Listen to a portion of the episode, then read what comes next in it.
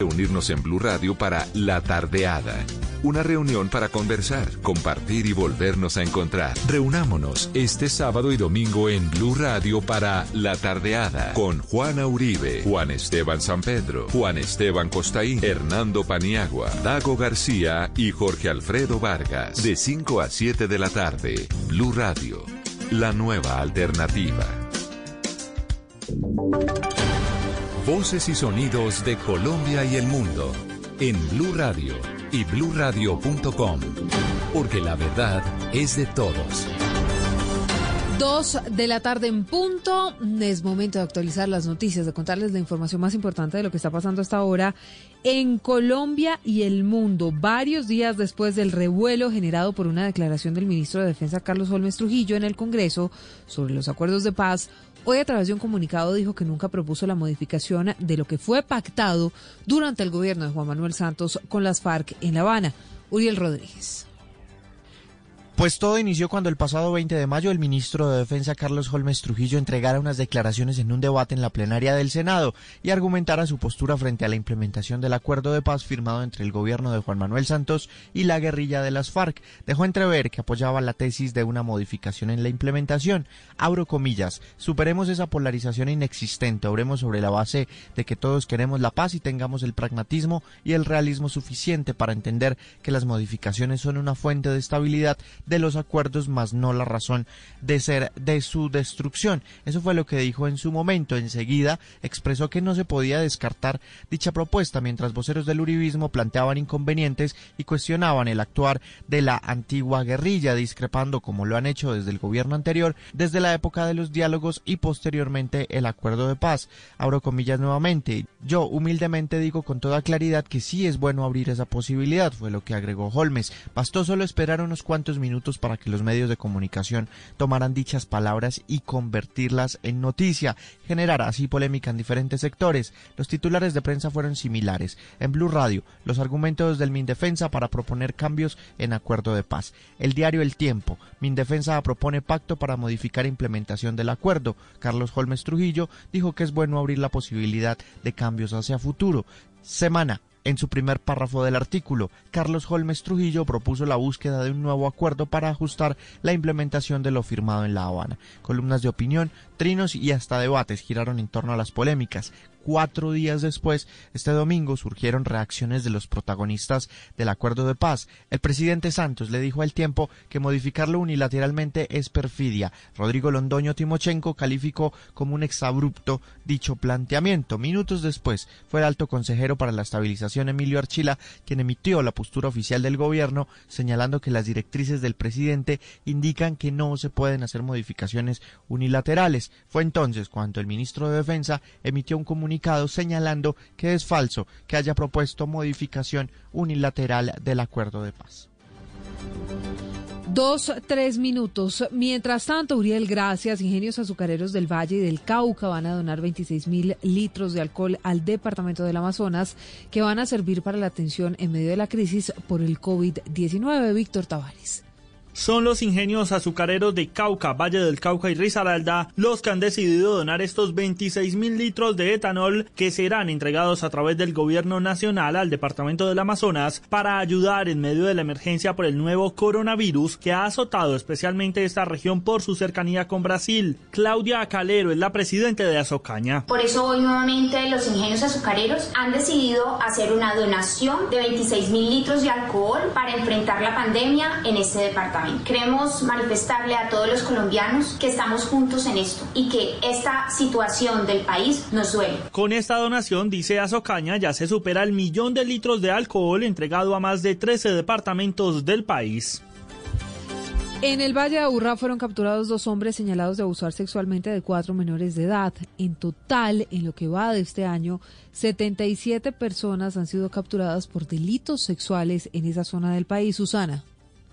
Tras recibir las denuncias y recolectar las pruebas, fueron capturados en los municipios de Bello e Itagüí dos abusadores de menores. El primer caso corresponde a un hombre que fue denunciado de abusar sexualmente de su hijo de seis años y de su sobrino de diez años, en presencia también de su hija de cinco años de edad, y de transmitir los abusos en las redes sociales, por lo que también se requería bajo orden judicial por delitos de pornografía infantil. El coronel Omar Rodríguez es subcomandante de la Policía Metropolitana. Según las investigaciones, los abusos eran grabados por este hombre y compartidos a una tercera persona por una de las redes sociales. En uno de los videos quedó la evidencia, entre otros abusos, el acceso carnal violento contra un menor de 14 años. El segundo caso corresponde a un hombre de 63 años de edad que abusó por más de 7 años de dos gemelas que eran dejadas en su cuidado mientras que la madre de las menores trabajaba. En lo corrido del año ya son 77 las capturas por delitos sexuales en el Valle de Aburrá.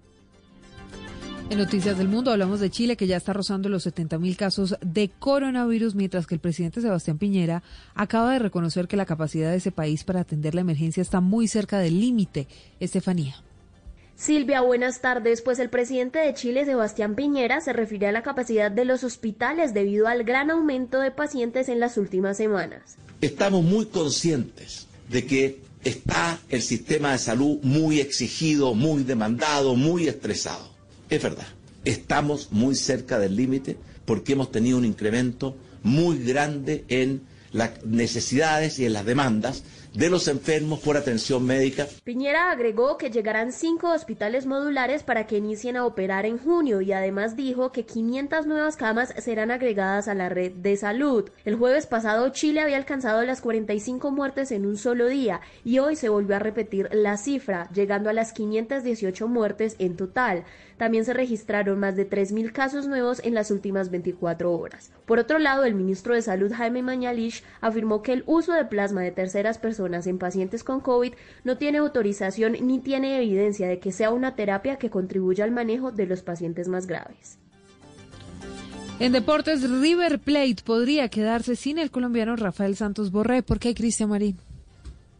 Así lo anuncia este domingo en su portal el diario argentino Olé. Según el medio especializado en deportes, ahora el Porto, donde en alguna ocasión triunfó Falcao, James, Jackson y Guarín, despertó el interés por el último goleador de la Superliga Argentina. Mantener a Rafael Santos Borré para el proyecto que desarrolla el técnico Marcelo Gallardo es una de las obsesiones de River. Sin embargo, todo podría tener un viraje porque el Atlético de Madrid, que posee el 50% del pase del jugador, buscaría una recompra. El conjunto millonario, cuando accedió a la negociación por el colombiano, firmó una cláusula con el colchonero en la que se comprometió a pagar 3.5 millones de euros por el otro 25%. De no ser así, el jugador no podría renovar en el 2021 que finaliza su contrato, despejando el camino para los españoles, que podrían volver a tener el 100% del pase por 7 millones de euros. River busca opciones para retenerlo, sin embargo, el club de argentino no atraviesa una solvencia financiera como para asumir semejante gasto en tiempos de pandemia. Lo que es claro es que el goleador sigue en la mira de grandes equipos de Europa. Ahora los dueños del Dragao indagan por el ex Deportivo Cali para acercarlo en la próxima temporada. Noticias contra reloj en Blue Radio. La noticia en desarrollo, cientos de seguidores del presidente de Brasil, Jair Bolsonaro, se aglomeraron cerca del Palacio de Gobierno para expresar su respaldo al mandatario sin que sin protección se mezcló entre la multitud, ignorando de nuevo las recomendaciones de las autoridades ante el COVID-19, que entre otras cosas deja más de 22 mil personas muertas en ese país. Hablamos de la cifra. El estado de Nueva York que tuvo un repunte en sus fallecidos con COVID-19 este domingo y registró 109 en las últimas 24 horas, 25 más que ayer. Estamos atentos a Italia porque en ese país se registraron 531 contagios de coronavirus en las últimas 24 horas, la cifra más baja en seis días, según informó la Protección Civil. Lombardía, la región del norte, la más afectada, dijo que no ha contabilizado en las últimas 24 horas muertos. Dos, nueve minutos, detalles de todas estas noticias en blurradio.com, en Twitter, en arroba blurradio. Mesa Blue. ¿Estás bien? Si estás sufriendo algún tipo de maltrato, sientes miedo, tristeza o tienes alguna duda sobre tu vida sexual o tus relaciones familiares, podemos ayudarte. Entra a porquequieroestarbien.com, un centro de apoyo en línea para ti cuando lo necesites. Una alianza de la Fundación Santo Domingo y Profamilia, donde te acompañamos, te escuchamos y te ayudamos. Ingresa a porquequieroestarbien.com. Comunícate al 300-912-5231 o escríbenos a nuestro WhatsApp 320-616-2424 con el apoyo de Blue Radio. ¿Qué es ser mamá? Ser mamá es enseñar. Es ser el centro, el comienzo y el final de la familia. Es hacer cada momento especial. Es unir las generaciones y pasar el legado. Tal como hace mucho tiempo, ella te lo pasó a ti. Super Arepa. La harina para hacer arepas de las super mamás. Trabajamos pensando en usted. Los personajes, las historias, las anécdotas, las confesiones, las noticias, todos los temas puestos sobre la mesa. Aquí comienza Mesa Blue. Presenta Vanessa de la Torre en Blue Radio y bluradio.com. La nueva alternativa. Bienvenidos a Mesa Blue.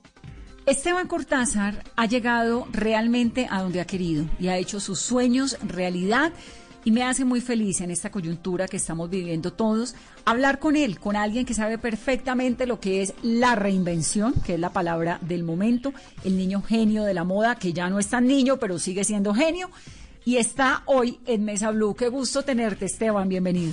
Hola, Vanessa. Gracias. Gracias por invitarme a esta iniciativa tan chévere y feliz de estar hablando contigo. ¿Cómo estás? Bueno, Niño ya no, ¿cuántos años tienes ya? Como 35. Tengo 35 años, ya, ya no, ya no es, ya eso, eso yo creo que ya se me quedó para siempre, o sea, he tratado de que, de que se me quite, pero todavía me siguen llamando el niño genio desde, pero desde que tengo... dicha que lo llamen a uno niño genio toda la vida, eso me parece, ¿no? Maravilloso, qué dicha. Es cómico, es, es cómico y es, es, sí, es muy halagador y es muy cómico.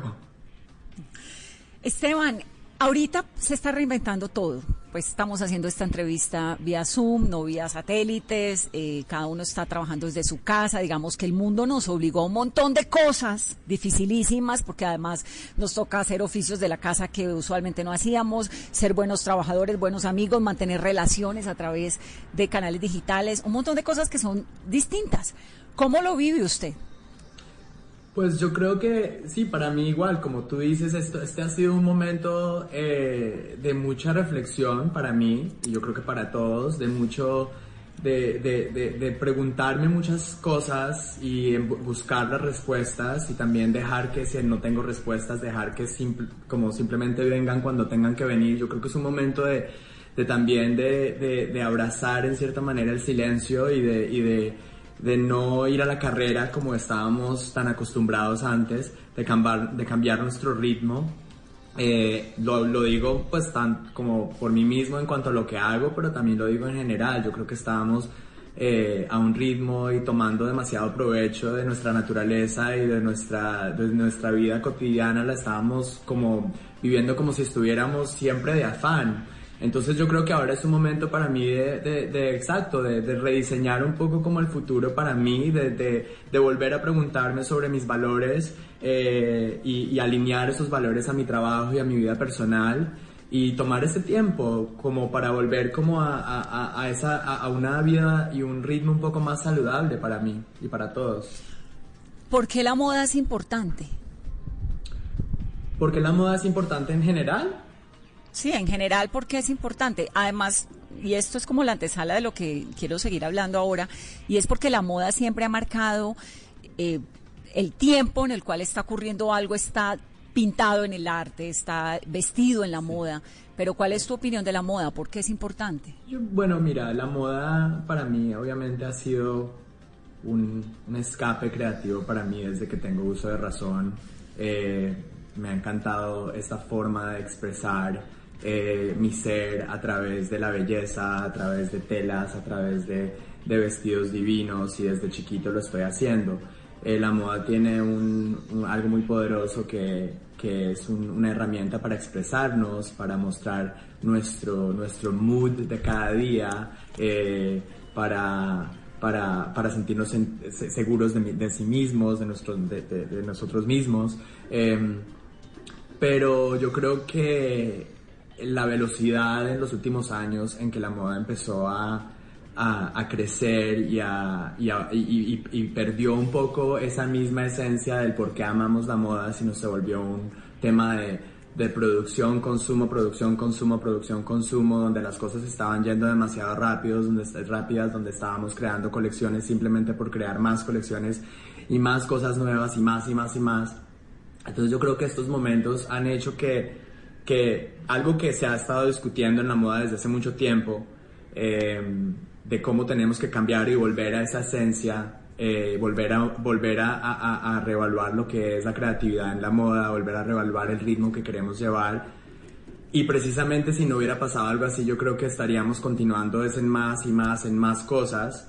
Y, y, y, y, ahorita yo, ha, sido un buen momento como para que los negocios pequeños vuelvan a reevaluar cómo quieren, cómo quieren continuar creciendo en este, en, este, en ambiente que estamos ahora viviendo eh, y, unirnos más como comunidades y no estar corriéndole a algo que no, yo la verdad nunca he entendido a, qué le estamos corriendo, porque con tanto afán, ¿cuál es, cuál es, cuál es ese afán? Entonces, eh, en lo que hago, pues sí, ha sido, ha sido, ha sido súper importante pues, como, como este momento de reinvención y no tenerle miedo al cambio. Yo creo que está pasando por algo y, y, y estoy listo para lo que, para lo que viene, de lo, de lo que, como lo, lo, mejor lo pueda hacer. ¿Tú, ¿Tú cómo lo ves? ¿Tú cómo, cómo estás viviendo tú el cambio?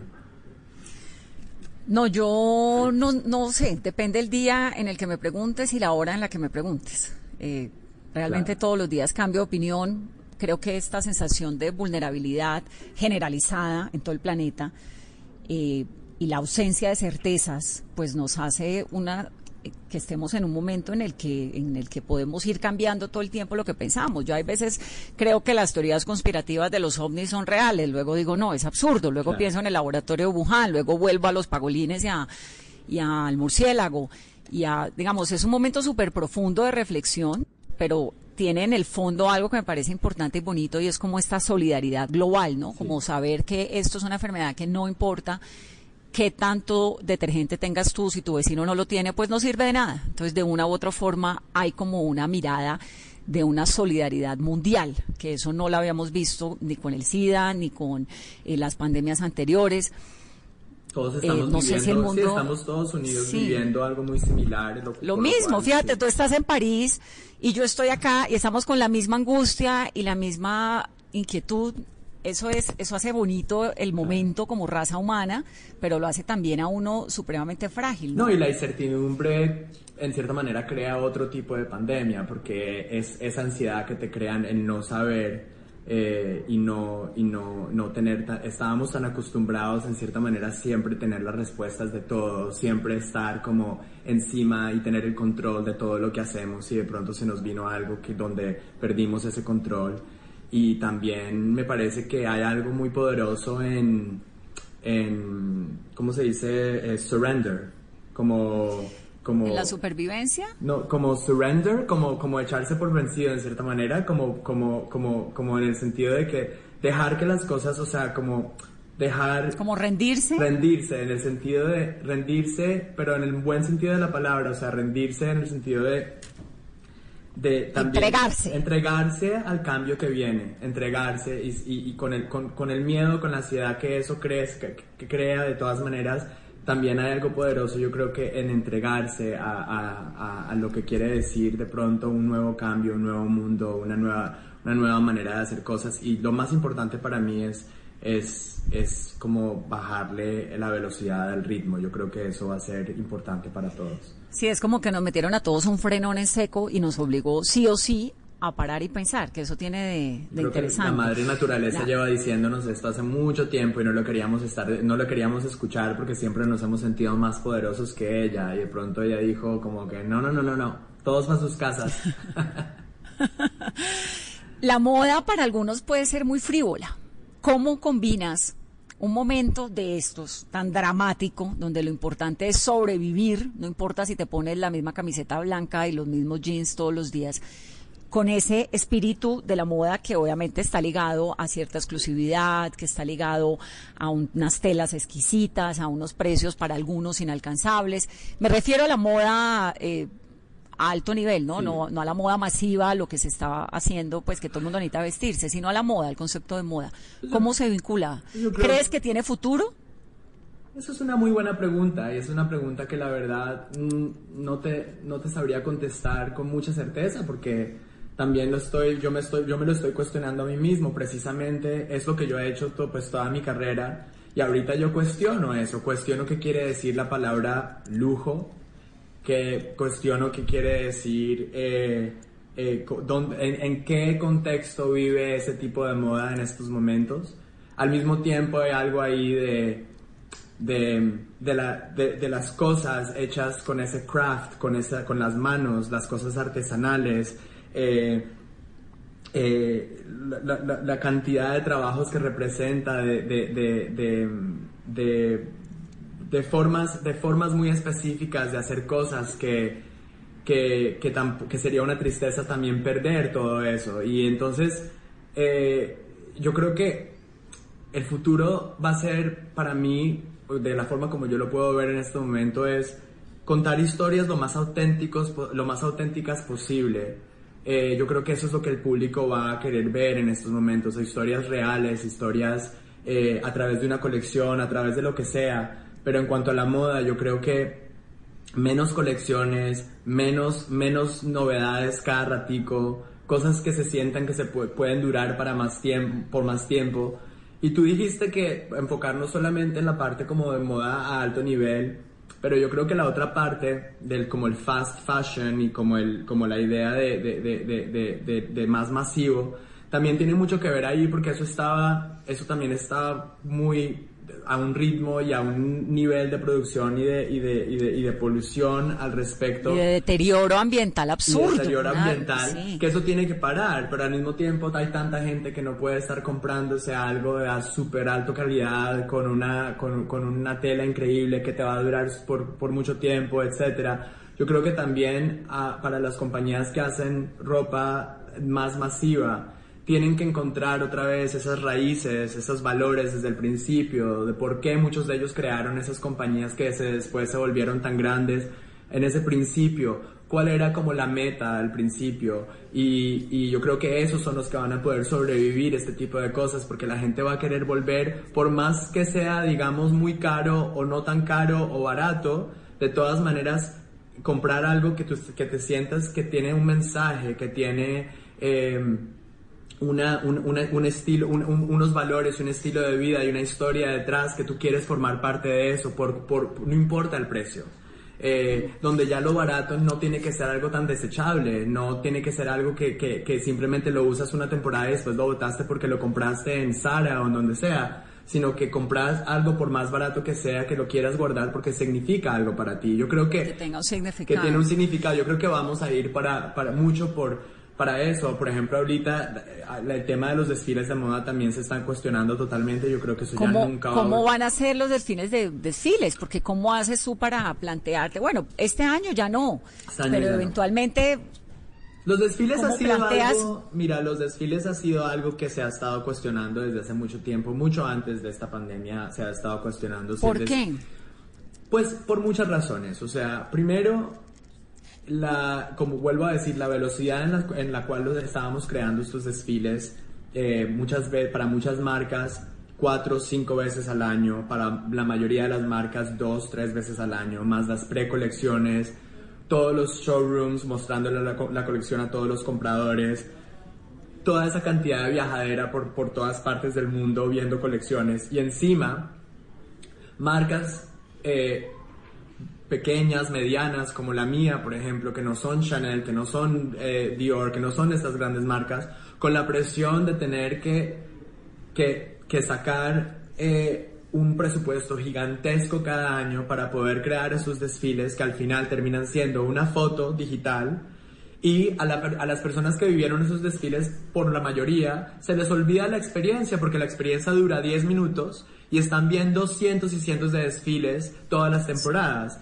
Entonces ya no existe esa magia que existía en los noventas cuando uno iba a esos desfiles y, te sentías que el mundo paraba por unos, por unos minutos porque era obras de teatro en ciertas maneras. Yo creo que ahora continúa haciendo mucho eso con las marcas grandes que están haciendo unos desfiles gigantescos, pero termina siendo ya ahora más, más, eh, como las luces y las cámaras y el show como tal, que la colección y lo que uno fue ahí a ver desde el principio y, lo que te hace, lo que, lo que se supone que, se, que te tiene que hacer sentir a ti una colección viendo un desfile. Entonces no es, simplemente no es sostenible. La idea de un desfile hoy en día no es sostenible por, primero, la cantidad de dinero que cuesta, segundo, la cantidad de desperdicio que crea, porque todo eso se termina votando, muchas, muchos de esos sets tan elaborados se terminan votando, o sea, es, es, es muy caro para lo que uno podría hacer con ese, con ese presupuesto y crear otro tipo de herramientas y otro tipo de formas demostrar la colección a tu comunidad, a la gente que te está siguiendo a ti, a la gente que, te, que cree en ti y no estarles sirviendo siempre al sistema o al establecimiento que muchas veces no son los que más te van a apoyar o los que, te o los que van a hacer que tu marca crezca. Entonces hay que como medir las cosas un poco. Tú entraste muy chiquitico a ese mundo tan grande, tan poderoso, tan sofisticado de la moda. Y hay una experiencia con Cindy Crawford. Ajá. Cuéntamela. ¿Qué fue lo que pasó con Cindy? ¿Cuándo la conociste? Eh, eso fue muy lindo. Em, yo conocí a Cindy cuando tenía 13 años. Em, no, primero, la primera vez que vi a Cindy tenía como 9 años. Estábamos en una tienda de libros con mi padre y le pedí un autógrafo. Y luego ya no la volví a ver. Después de los 13 años la vuelvo, la, vuelvo y la conozco en, en, el backstage de un desfile de un amigo mío que me había invitado, que fue mi primer desfile que, que es más, ese, ese día todo cambió para mí porque fue el día que decidí que yo quería ser diseñador de modas. ¿Qué desfile era? Era el desfile de Todd Oldham, un, un, diseñador eh, que en los 90 fue súper famoso en, en, en Nueva York, que tenía todas las grandes modelos en su desfile y siempre se volvió como un un, un, maestro para mí en muchos sentidos, un mentor en muchos sentidos. Em, cuando vuelvo a conocer a Cindy backstage y, y, y nos, nos, volvimos más o menos amigos en ese momento, después no la volví a ver por mucho tiempo otra vez y cuando tenía como 18 años em, me llegó un, em, eh, un, una llamada eh, a, mi, a mi oficina así de la nada eh, y era la oficina de Cindy Crawford queriendo saber si ella podía caminar en el desfile. Entonces, nada, la historia es que ella hizo mi desfile, eh, uno de mis primeros desfiles, y desde ese tiempo siempre ha sido una gran amiga y me ha apoyado. ¿Y, ¿y siempre fue así tan divina? Siempre, ella es una de las modelos, yo creo, más, más alucinantes, llena de clase, llena de, de nobleza, de, de, de amabilidad ella para mí es como una de las, de las únicas supermodelos que tiene esa sencillez desde siempre, siempre, siempre. Me, me, encanta Cindy por eso. Además es como de ese trío de Naomi, Claudia y ella, ¿no? Que era una época en la que, bueno, eran las, las grandes, de verdad. Las grandes, sí. ya eso también ya cambió un montón. Esa es la otra razón por la cual los desfiles no tienen ese mismo impacto que tenían antes, porque ahora las modelos, pues, no tienen esa, esa, eh, las modelos entran y salen como si fueran pescaditos en el agua, es impresionante. O sea, no, no tienen... No, ya no son íconos. No se quedan como se quedaban antes por mucho tiempo y crean un nombre y un reconocimiento que forma parte de la esencia de las marcas como era antes. O sea, todavía obviamente pasa, pero no como en esos tiempos.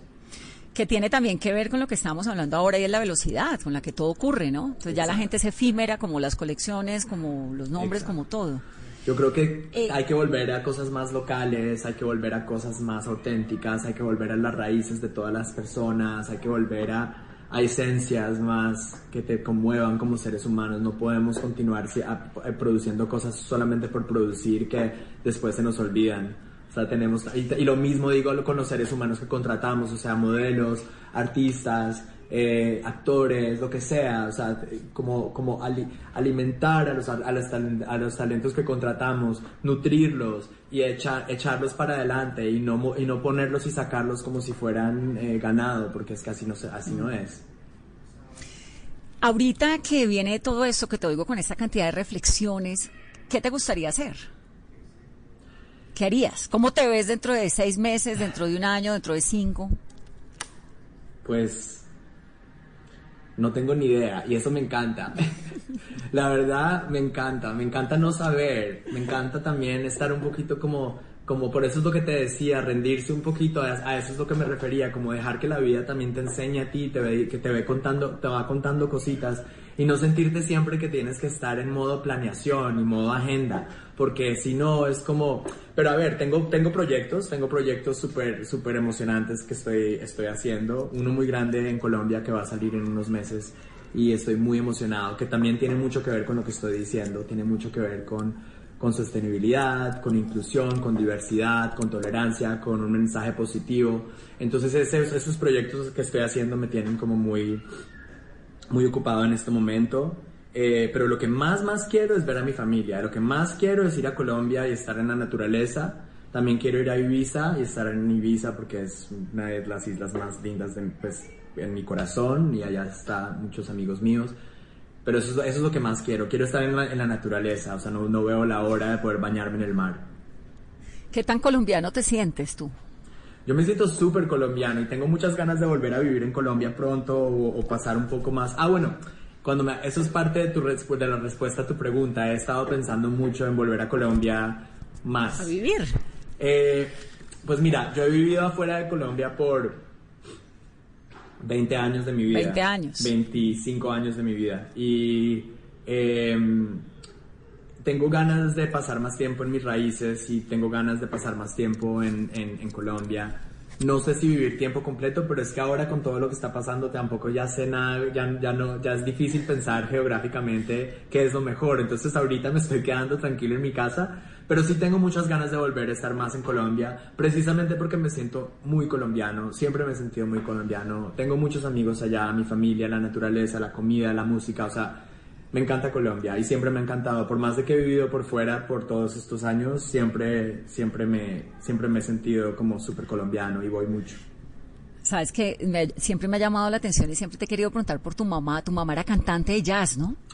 Mi mamá, sí, mi mamá fue cantante de jazz toda mi niñez, pero mi mamá cuando, cuando, cuando ella, cuando, cuando yo estaba creciendo y mi mamá se estaba enrollando en, en el jazz eh, cantando, ella se inclinaba mucho por la vida espiritual, eh, ella empezó a estudiar budismo desde que yo nací, empezó a estudiar yoga y meditación desde que yo nací, entonces poco a poco ya fue dejando como el, el, el mundo de la música y el mundo de la noche un poco y, y se metió en, en, y se fue para la India a vivir y empezó a, a estudiar con muchos gurús alrededor de, de, del mundo y diferentes eh, cursos de todo tipo de de, de, de, de meditaciones y de, y de cursos y de, y de, terapias y cosas así. Entonces mi mamá ahora um, pues cambió su mundo, pero sí, por mucho tiempo fue cantante de jazz. Increíble, es que ella también me parece un fenómeno de transformación, porque uno pasar de jazz al budismo. Correcto, ¿no? y por eso también yo soy muy abierto al cambio y también muy abierto a, a lo que es que nunca he creído tanto en, en, encasillarse como ponerse en una caja y yo creo que en las, las, las, sociedades que vivimos siempre hemos aprendido a que aquí, aquí es así, o sea, como que vas, vas, estudias lo que tienes que estudiar eh, y formas tu carrera y luego para cambiar es como todo, pero es muy importante impulsar y, y, y, y como... Eh, probar los diferentes talentos que uno de pronto piensa que uno tiene, así sea por hobby o lo que sea, porque uno nunca sabe qué puede despertarse en, en la vida de uno cuando uno empieza como a, a, quitarse de lo que uno está tan acostumbrado en hacer siempre. Y eso ha sido también parte de mi reflexión, o sea, ¿qué más vas allá, más allá de la moda, qué puede existir para Esteban Cortázar? O sea, ¿Qué, qué, qué, tipo de, ya que ya he creado una plataforma con mi nombre, esa plataforma, ¿qué más puede hacer? Que tenga un propósito más profundo que solamente moda frivolosa, porque pues la verdad no, ¿cómo se dice? ¿Frivolosa? ¿Frívola? Frívola. Frívola, frívola. Frívola. Entonces, eh, eh, sí, o sea, como que este tiempo ha sido también muy interesante en ese sentido, como pensar cómo, cómo, cómo, cómo puedo empujar esa plataforma a otros niveles, a otras cosas. No me parecía frívola la moda. Yo, sí, muy. éramos vecinas. Esta es una amiga que tenemos en común, que es Paula Mendoza. Éramos vecinas en, en, Washington durante muchísimos años y es una de mis mejores amigas. También la mía. Mira, sobre. Mucho. Y habla muy sí, lindo también. de ti. ¿En serio? Sí. ¡Ay, qué bueno! Lo de la, la, la frivolidad de la moda. Yo no creo que la moda sea frívola. Lo que pasa es que ahí se encasilló y hay un montón de gente que no le entiende significado, pero la minifalda tiene un significado de guerra, pero la boca roja, Winston Churchill en algún momento, en plena Segunda Guerra Mundial, cuando estaban bombardeando a Londres, declaró el labial rojo como un artículo de primera necesidad al nivel del arroz. Y dijo, es porque si las mujeres se pintan la boca de rojo, el ánimo de las mujeres se sube y por consiguiente el, el, que tiene alrededor. Y volvió el, labial rojo un artículo fundamental y de ahí en adelante las inglesas se pintaban la boca roja para subirle el ánimo a la gente. yo, siempre le veo eso, digamos, a la moda le veo y la minifalda se sube y se baja según el tamaño de la guerra y de la presión. Claro, claro. Eh, por eso es que me Prada sacó cuánta ropa de los helicópteros, ¿no? De, lo, de la ropa de los parachutes, de los paracaídas. Entonces le veo, para mí tiene un, un, un, fondo súper fuerte, pero entiendo que, que es un mundo que se ve de un, desde afuera de una manera que, que toca reflexionar, Lo que cambiar. Pasa es, que es, muy, es, muy superficial en muchos sentidos y se ha vuelto muy superficial en, en muchos sentidos. También se ha vuelto un mundo donde, donde donde el esnovismo eh, eh, eh, vive mucho, donde ese esnovismo vive alrededor de un glamour que nos encanta, pero también yo creo que simplemente las cosas están evolucionando. Yo creo que ahora, cuando hablamos de después de lo que pasa después de una guerra o lo que pasa después de algo, yo creo que en estos momentos la pregunta va a ser cómo puede vivir una industria de la moda siendo llena de expresión, llena de creatividad, llena de historias auténticas, pero 100% eh, saludable para el medio ambiente. O sea, ¿cómo puede, yo creo que ahora ya la presión de sostenibilidad para las marcas de modas no es una cuestión de si se, si se tiene o no se tiene que hacer, es un requisito y responsabilidad que tenemos los diseñadores a tener que hacerlo. Y eso tiene muchos retos, porque eso quiere decir que no todas las cosas que, que podíamos hacer antes, que, armando esos looks tan maravillosos que habían, que hacía que la moda te, hacía como soñar en ciertas maneras, muchas de esas cosas ya no se pueden hacer, no hay, no existe todavía formas de hacerlo de manera totalmente sostenible. Y yo creo que ahí está el reto. Y las prioridades están cambiando. Entonces de pronto ahora las, nuestra prioridad es cómo vamos a salvar nuestro medio, medio ambiente, cómo vamos a hacer un mundo mejor en esos sentidos y no tanto ponerle la atención si la, la falda va a ser más cortica o más larga o si, va a, o si va a ser rojo o si va a ser gris. O sea, yo creo que nos vamos a ir por un momento donde donde tiene que ser práctico, donde tiene que ser eh, y donde tiene que ser bien para el medio ambiente. Y esto lo digo además porque le pareciera o le da a uno la sensación de que los compradores también, bueno, van a empezar a pensar en lo mismo, ¿no? Después de eso, pues dice, bueno, ¿de qué te sirve tener un closet si no te lo puedes poner, ¿no? Exacto. Las prioridades van a cambiar y lo que es lujo para todas las personas también va a cambiar y la forma como gastamos nuestra plática va a cambiar porque vamos a cuestionar muchas cosas. Entonces es nuestro, nuestro deber como diseñadores, como creativos, volver a diseñar nuevos métodos de cómo podemos, de cómo podemos eh, eh, eh, como navegar esa idea. Y, y, yo creo que más que nunca necesitamos comunidad y unión, porque solos no lo podemos hacer. Necesitamos tener este tipo de conversaciones todo el tiempo. Y yo tengo una idea, tú tienes otra, y esas ideas se juntan y crean una nueva idea. Yo creo que ya en la moda todo está inventado, entonces no se trata de inventar una nueva silueta o una nueva proporción o una nueva, una nueva tendencia. Yo creo que ahorita la tendencia o la tendencia permanente que se tiene que crear es cómo cambiar este sistema que ya no estaba funcionando y cómo, cómo podemos hacer algo que sea mejor para, para nuestras vidas y para nuestro mundo. Pues me encantan tus reflexiones. Aquí te espero en Colombia. Me muero, sí, sí, sí. Mira, tengo un poquito de Colombia aquí en, en mi casa. Eso veo. Las plantas ahí.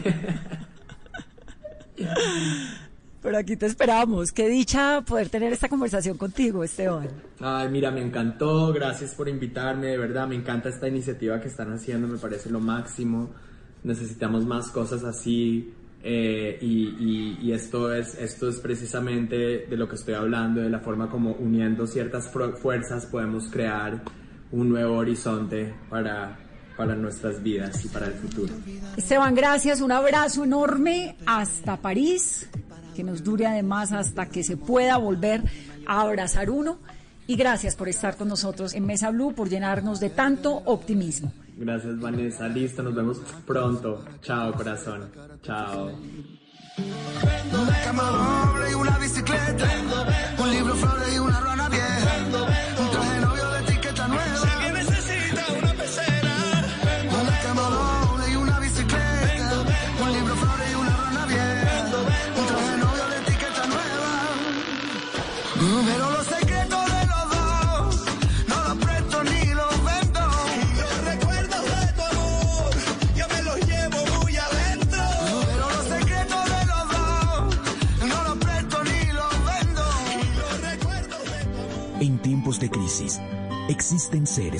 Poderosas que se convierten en héroes de nuestra historia.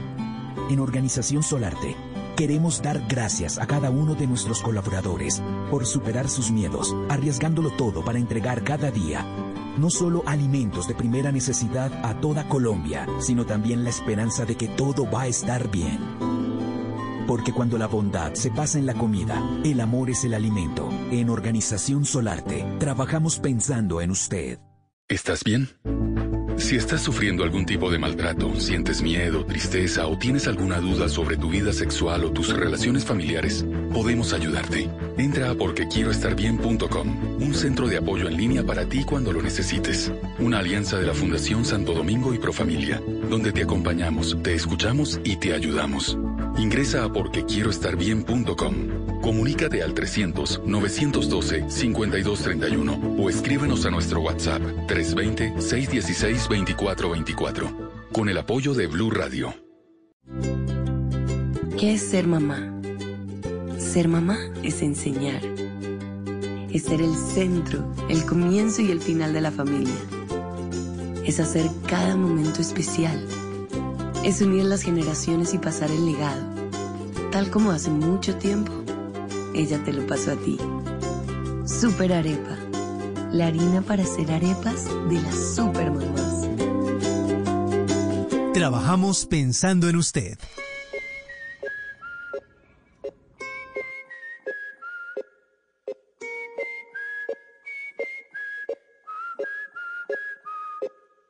Tengo un perro viejo que no tiene raza. Me persiguió en la calle hasta mi casa. Aquí se quedó y estamos los dos saltando en una pata. Tengo un jardín pequeño que florece y me da para fumar cada seis meses. Yo no pido más, es la vida que uno se merece. La cosa es sencilla, ver cómo el sol brilla, correr sin zapatos, bañarme en la orilla, bailar bajo la lluvia y el viento que me arrulla, pa' que otra boca si ya tengo la tuya.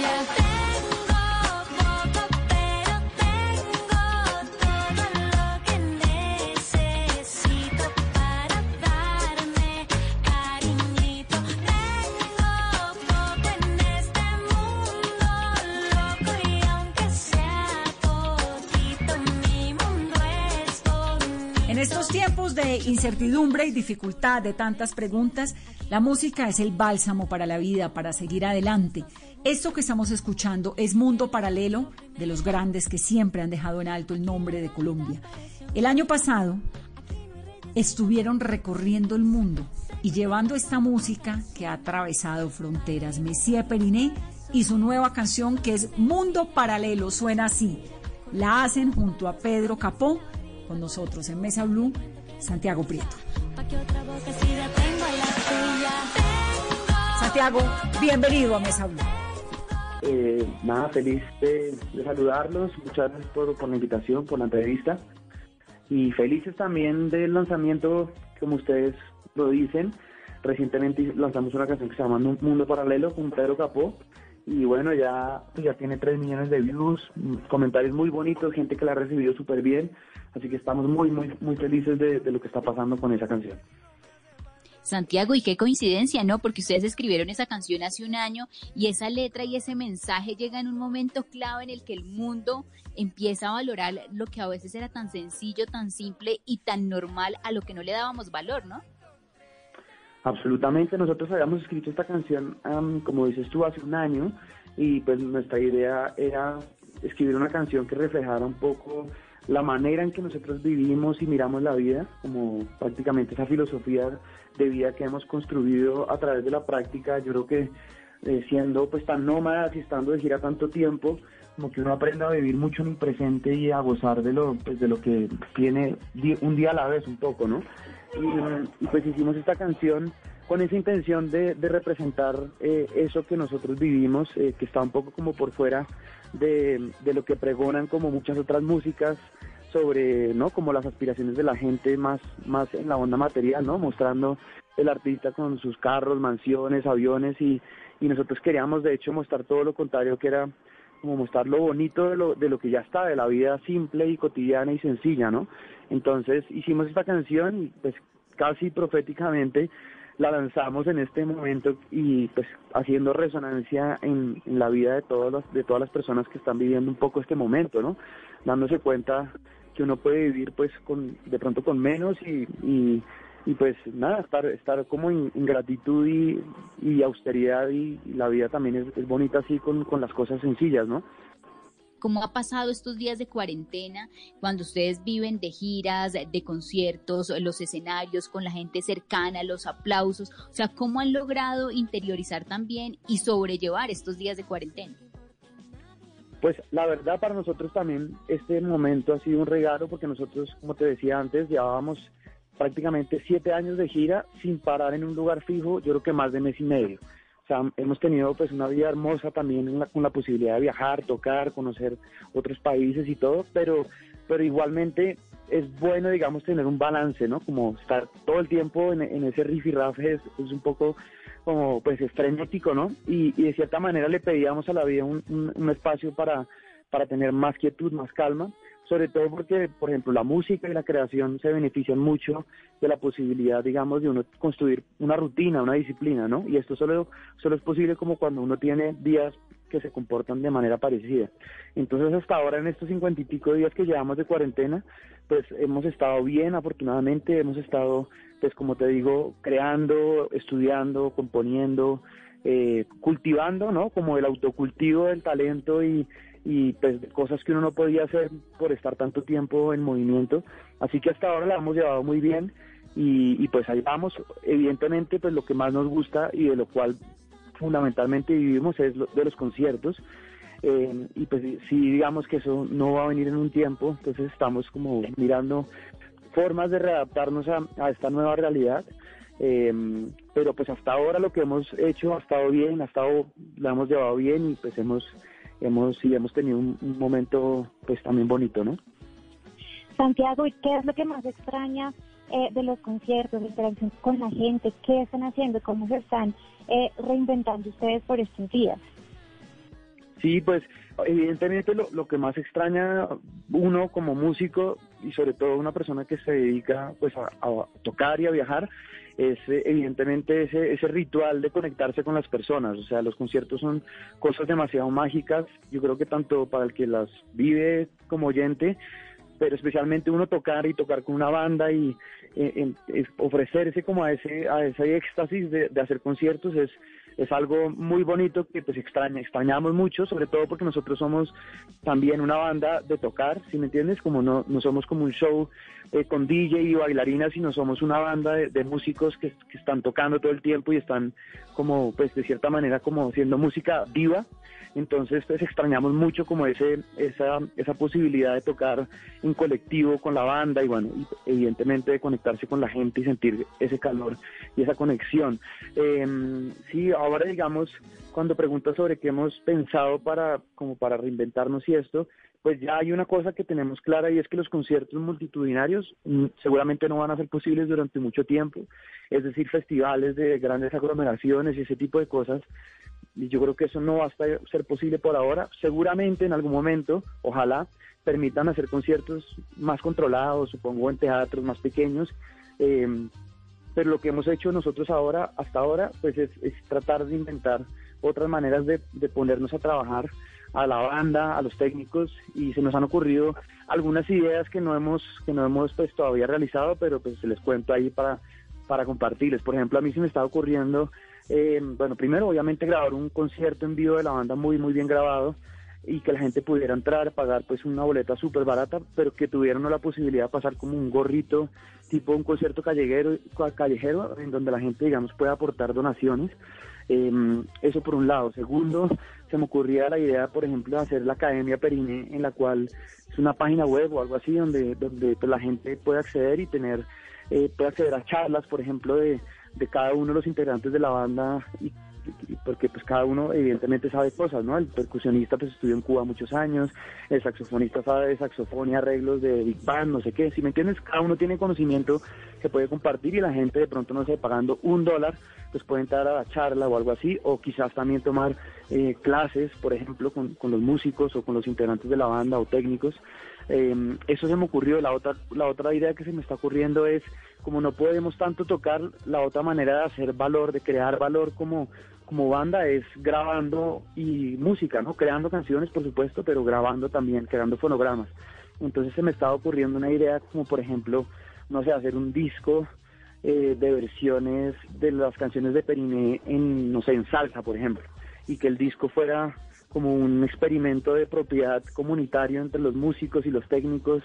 Eh, no sé, estoy como todavía inventando maneras, si me entiendes, de, de poder, eh, aún estando parados, de, poder trabajar, de crear valor y de, pues, de que la cosa funcione y continúe.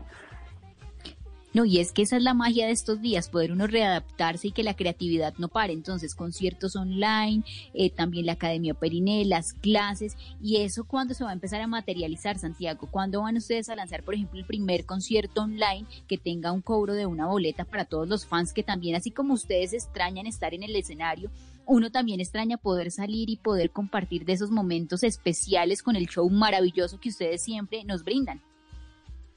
Totalmente, pues mira, de hecho la llamada la tuvimos con, con, la banda hace tres días o algo así, fue este fin de semana, em, y pues la idea nuestra era como empezar a averiguar cómo hacerlo bien, si me entiendes, que sea algo de calidad, o sea, poder que cada uno de los músicos se pueda grabar bien, bien, poder hacer como una mezcla de video interesante y prácticamente quedamos como de definirlo esta semana, ya tenemos como cabezas responsables de cada proyecto de los cuales te hablé y, estamos en eso, digamos que todavía no, no sé fechas, pero la idea es lanzarlo pues lo más pronto. Evidentemente cada proyecto necesita como una planeación y, a la final también una inversión, por ejemplo crear una página web o invertir en la grabación, en la mezcla, digamos cada, cada proyecto acarrea como, como también una inversión, entonces todavía estamos como analizando bien eh, cómo hacerlo, cuánto cuesta, todo eso y pero pero chévere o sea igual igual pues es, es, es duro también que no que no haya lo que uno estaba acostumbrado a hacer pero igual pues hay que hay que readaptarse y, pues sí uno uno aprende también a buscar otros caminos.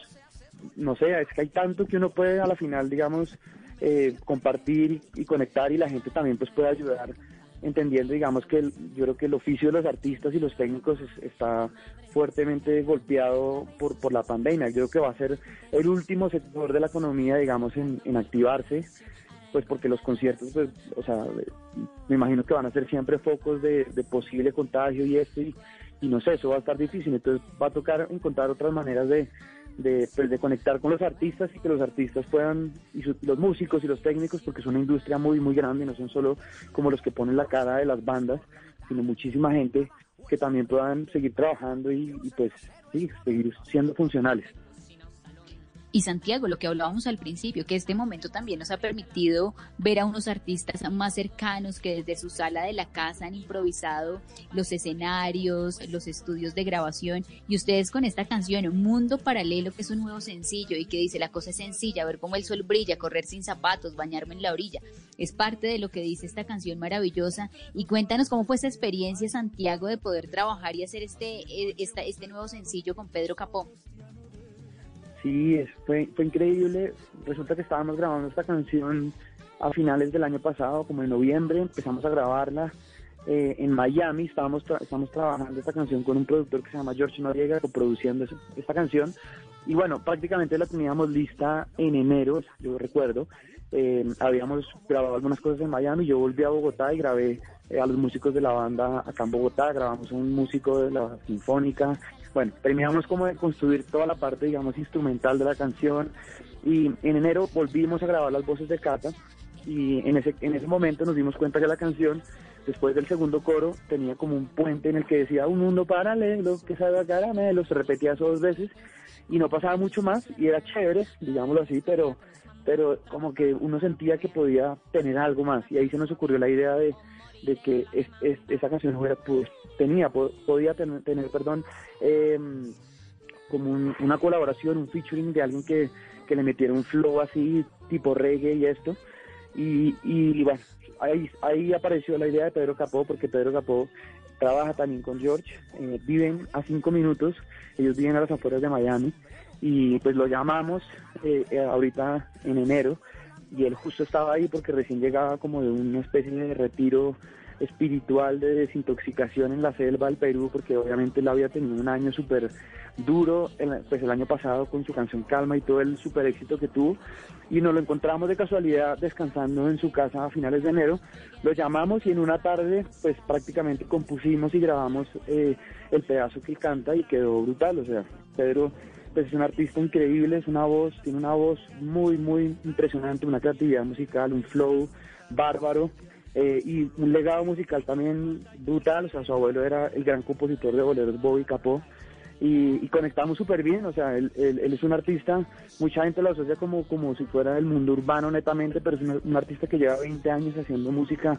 muy diversa y, pues es un súper músico y ya se dio así, demasiado natural, o sea, igual como que las cosas se, se dan en, en el momento que tienen que darse con una magia increíble y así fue la colaboración con Pedro y estamos realmente agradecidos y contentos de, de poder hacer música con él y, y bueno, la canción quedó muy bonita. Quedó muy bonita, ya es un éxito, más de 3 millones de reproducciones y también tiene eh, un tema principal y es que cada clic de la canción, ese dinero recaudado va para una fundación, ¿no, Santiago? Sí, exactamente. eh, eso queríamos hacer nosotros con, pues, con la canción en general, con, con nuestro proyecto. Es como tratar de, de, que lo que hacemos también tenga como otros impactos, tenga otra dimensión. Eh, y bueno, con esta canción nos asociamos a, a una, a una fundación que se llama Jacananda. Ellos están en la Sierra Nevada y pues ellos educan a niños en, en música y también como en temas medioambientales. Entonces fue como la, la perfecta eh, fundación para, para la causa que nosotros estábamos defendiendo. Y, y bueno, eso es chévere que la, la gente también lo sepa, que con, con la canción están también aportando pues a, a una fundación que está haciendo un trabajo muy hermoso. Y con ese flow de Pedro Capó, de pronto más adelante vienen más colaboraciones para Messier Periné. Yo creo que sí, la idea es, eh, pues ahorita como por, por el tema de la pandemia obviamente no, no, no hemos podido trabajar tanto, sobre todo porque Cata estaba en el campo y allá ella no tiene, digamos, como elementos para grabar y eso. Recién hasta hoy se está moviendo a Cali, eh, se movió pues a Cali y mm, entonces eh, la idea es pues terminar de, de grabar el álbum, ya tenemos casi todas las canciones listas, o sea, es decir, compuestas, muchas de ellas ya como preproducidas también. Y por supuesto la idea es, eh, pues sí, buscar a ver con quién más se junta uno. Eh, estábamos pensando, no sé, con de pronto alguien mexicano, no sé, está- estamos como pensando todavía qué, onda con las canciones. Las mismas canciones van pidiendo como con quién se pueden juntar y pues nosotros vamos confiando como en el camino que las mismas canciones van dando con respecto a eso. Eh, pero sí, sería chévere, la verdad, colaborar con más artistas. Vamos a ver qué sale por ahí. La más reciente colaboración que, que salió de nosotros, que también les invito a ver eh, o a escuchar, es una canción en el que participamos nosotros en el disco de Andrés Cepeda. El disco lo lanzó él hace cinco días o hace nada, hace muy poquito. Y, y es una canción muy bonita que se llama Mil Maneras de Morir. También les recomiendo de pronto que si la quieren escuchar.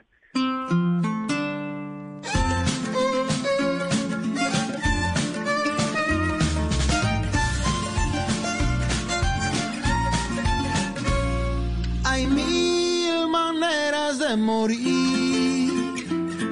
Te mueres de hambre, te mueres de frío, te mueres de miedo y del corazón.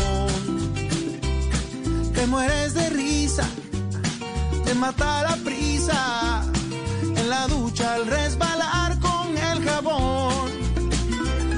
Mueren inocentes, mueren por valientes como Víctor Jara y Jaime Garzón. Pero yo solo me puedo morir si me llegas a negar tu corazón.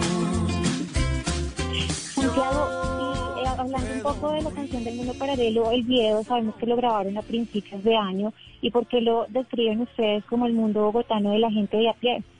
Sí, ese video lo grabamos, bueno, como en marzo realmente, yo creo que unas casi tres semanas antes de que pues ocurriera todo el cambio abrupto. Eh, sí, la idea nuestra, como pues como dice el video, es tratar de, de expresar como la, magia de lo sencillo, como todo lo bonito eh, del que está alrededor que a veces no vemos, como esos milagros que todo el tiempo ocurren, pero uno no, se da cuenta todo el tiempo. Pues am- así mismo queríamos eh, grabar como la magia de que hay en cualquier ciudad latinoamericana, eh, no sé, en, en los barrios que son barrios, digamos, como sencillos, pero igualmente bonitos, ¿no? Casas coloridas, parques lindos, calles limpias, no sé, gente que uno ve en la calle que, que es bonita, que tiene buena onda.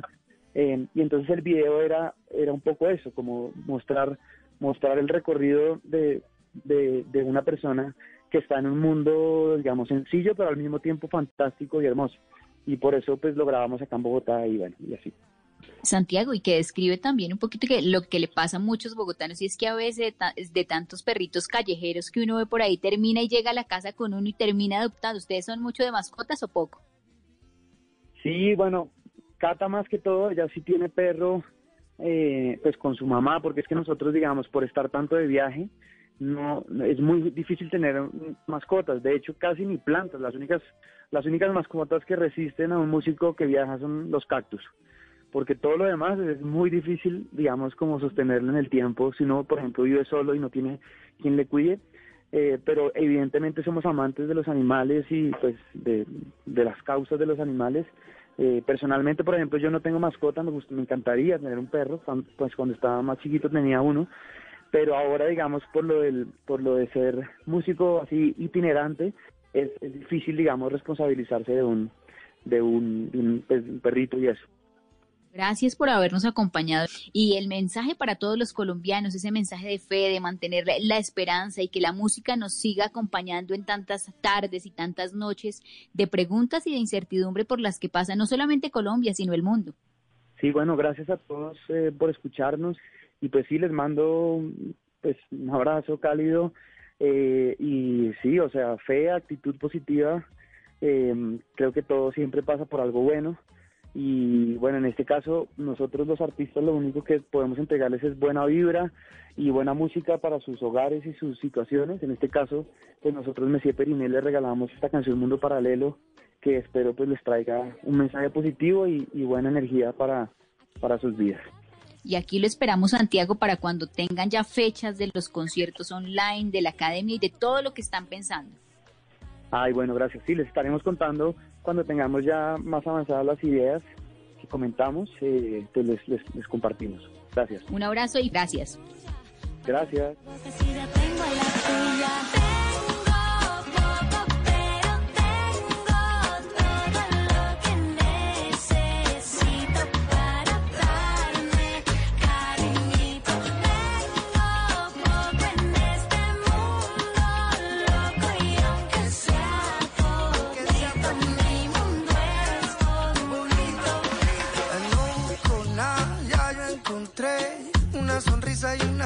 Café. Para ser feliz no me hace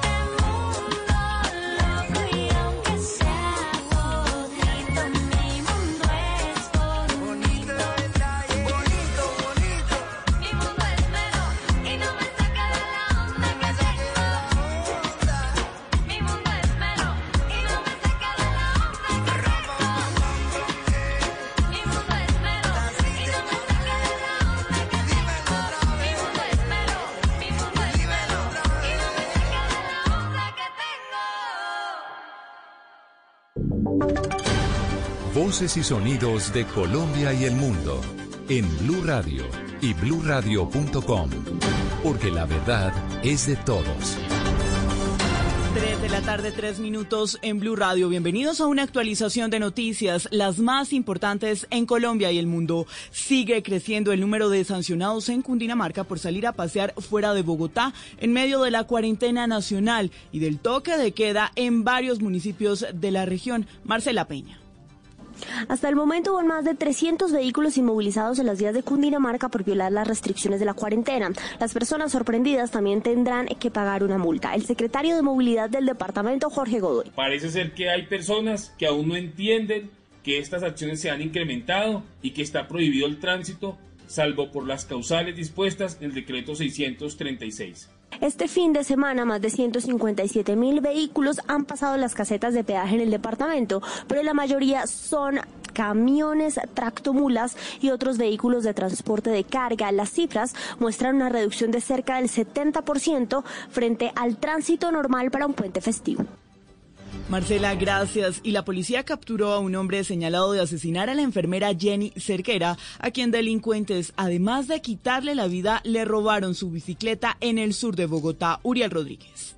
La alcaldesa de Bogotá, Claudia López, fue quien informó de la captura de un hombre que habría sido el responsable de asesinar a la enfermera Jenny Cerquera, quien fue víctima de homicidio segundos después de haber sufrido un atraco por hombres que le despojaron su bicicleta cuando realizaba actividad física en Bosa, junto a su novio, a quien también le quitaron sus pertenencias. La situación se tornó compleja cuando, según los relatos, dos delincuentes usaran la fuerza y en los intentos de la pareja de no permitir el hurto, fuera disparada un arma y le quitara la vida a la joven enfermera. De forma previa, la policía había ofrecido una recompensa de 10 millones de pesos a quien suministrara información para dar con el paradero de los responsables, que serían ciudadanos venezolanos. La alcaldesa Claudia López escribió en su cuenta de Twitter, abro comillas, agradezco a la policía la captura del presunto asesino de Jenny Cerquera. Investigamos duro hasta encontrarlo y ponerlo a disposición de la fiscalía que se encuentra haciendo en este momento la audiencia de legalización de captura.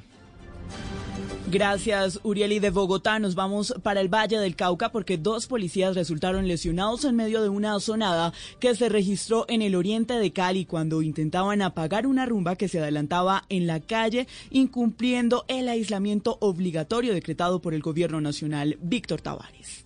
El hecho ocurrió en las últimas horas en el barrio Compartir, esto en el oriente de Cali, cuando los uniformados pretendían intervenir para apagar una de las 63 rumbas desactivadas durante la noche del sábado y la madrugada del domingo en toda la ciudad. Uno de los uniformados resultó con lesiones en su cabeza y otro con algunos hematomas en su rostro. El general Manuel Vázquez, comandante de la policía en la ciudad. Se recibieron más de 300 requerimientos ciudadanos a la línea de emergencia de la policía alertando sobre la celebración de fiesta, lo que obligó a que se intervinieran 63 de estas y en 10 lugares en vía pública con concentraciones superiores a las 60 personas no se estuvieran cumpliendo los mínimos protocolos de bioseguridad. Cerca de 13.000 sanciones se han impuesto en Cali por el incumplimiento de la medida de aislamiento obligatorio. Gracias, Víctor. 3 de la tarde, 7 minutos en Blue Radio. En Medellín, las autoridades alertaron por el alto índice de accidentalidad por exceso de velocidad durante la cuarentena. Hasta el momento se han impuesto más de 26 mil comparendos. Susana Panizo. Conductores irresponsables que ante calles vacías exceden los límites de velocidad e incluso se pasan los semáforos en rojo son los casos que más ha atendido la Secretaría de Movilidad de Medellín durante esta cuarentena. Y es que a pesar de que se han reducido los accidentes en un 77%, las autoridades han impuesto tres veces más comparendos por exceso de velocidad para un total de 26.432 y cinco veces más infracciones por incumplimiento de semáforo en rojo. Secretario de Movilidad es Carlos Cadena. No por estar en el aislamiento preventivo obligatorio quiere decir que podemos superar límites de velocidad, que podemos poner en peligro vidas o que podemos ir a semáforos. De hecho, el exceso de velocidad representa casi la mitad de la totalidad de los comparendos la cuarentena. El secretario recordó que a pesar de que las cámaras de fotodetección no están multando por pico y placa, siguen activas para casos de exceso de velocidad, vencimiento de SOAT e incumplimiento de semáforos e intersecciones. Gracias, Susana. Y en noticias internacionales, a partir de mañana, toda España entra en fase 1 de la desescalada del coronavirus que propone el gobierno. Varios comercios abren y más de 25 millones de españoles podrán salir a las calles. Juan David Ríos, buenas tardes. Isabela, buenas tardes. Pues empieza esta desescalada que propuso el gobierno de Pedro Sánchez, que cuenta con cuatro fases específicas en donde progresivamente se abre la economía en el país español. Como usted decía, desde mañana 25 millones de personas saldrán a las calles. La fase 1 o fase inicial se permitirá en cada espacio territorial definido, en principio la provincia, el inicio parcial de ciertas actividades, por ejemplo, del comercio bajo, condiciones estrictas de seguridad. Esta primera fase tendrá una duración de dos semanas en donde se permitirá la reapertura de algunas actividades y lugares como pequeños comercios, espacios públicos de hoteles, bibliotecas, centros de culto, museos, centros comerciales y restaurantes. Incluso se permite las reuniones familiares de máximo 10 personas. Recordemos, Isabela, que España reportó 482 casos nuevos de coronavirus en su último informe, una progresiva disminución después de la semana pasada en donde se reportó más de mil contagiados. Ya suma su octavo día sin pasar de los 100 muertos. Gracias, Juan David. Y en noticias deportivas, el futbolista colombiano John Córdoba sigue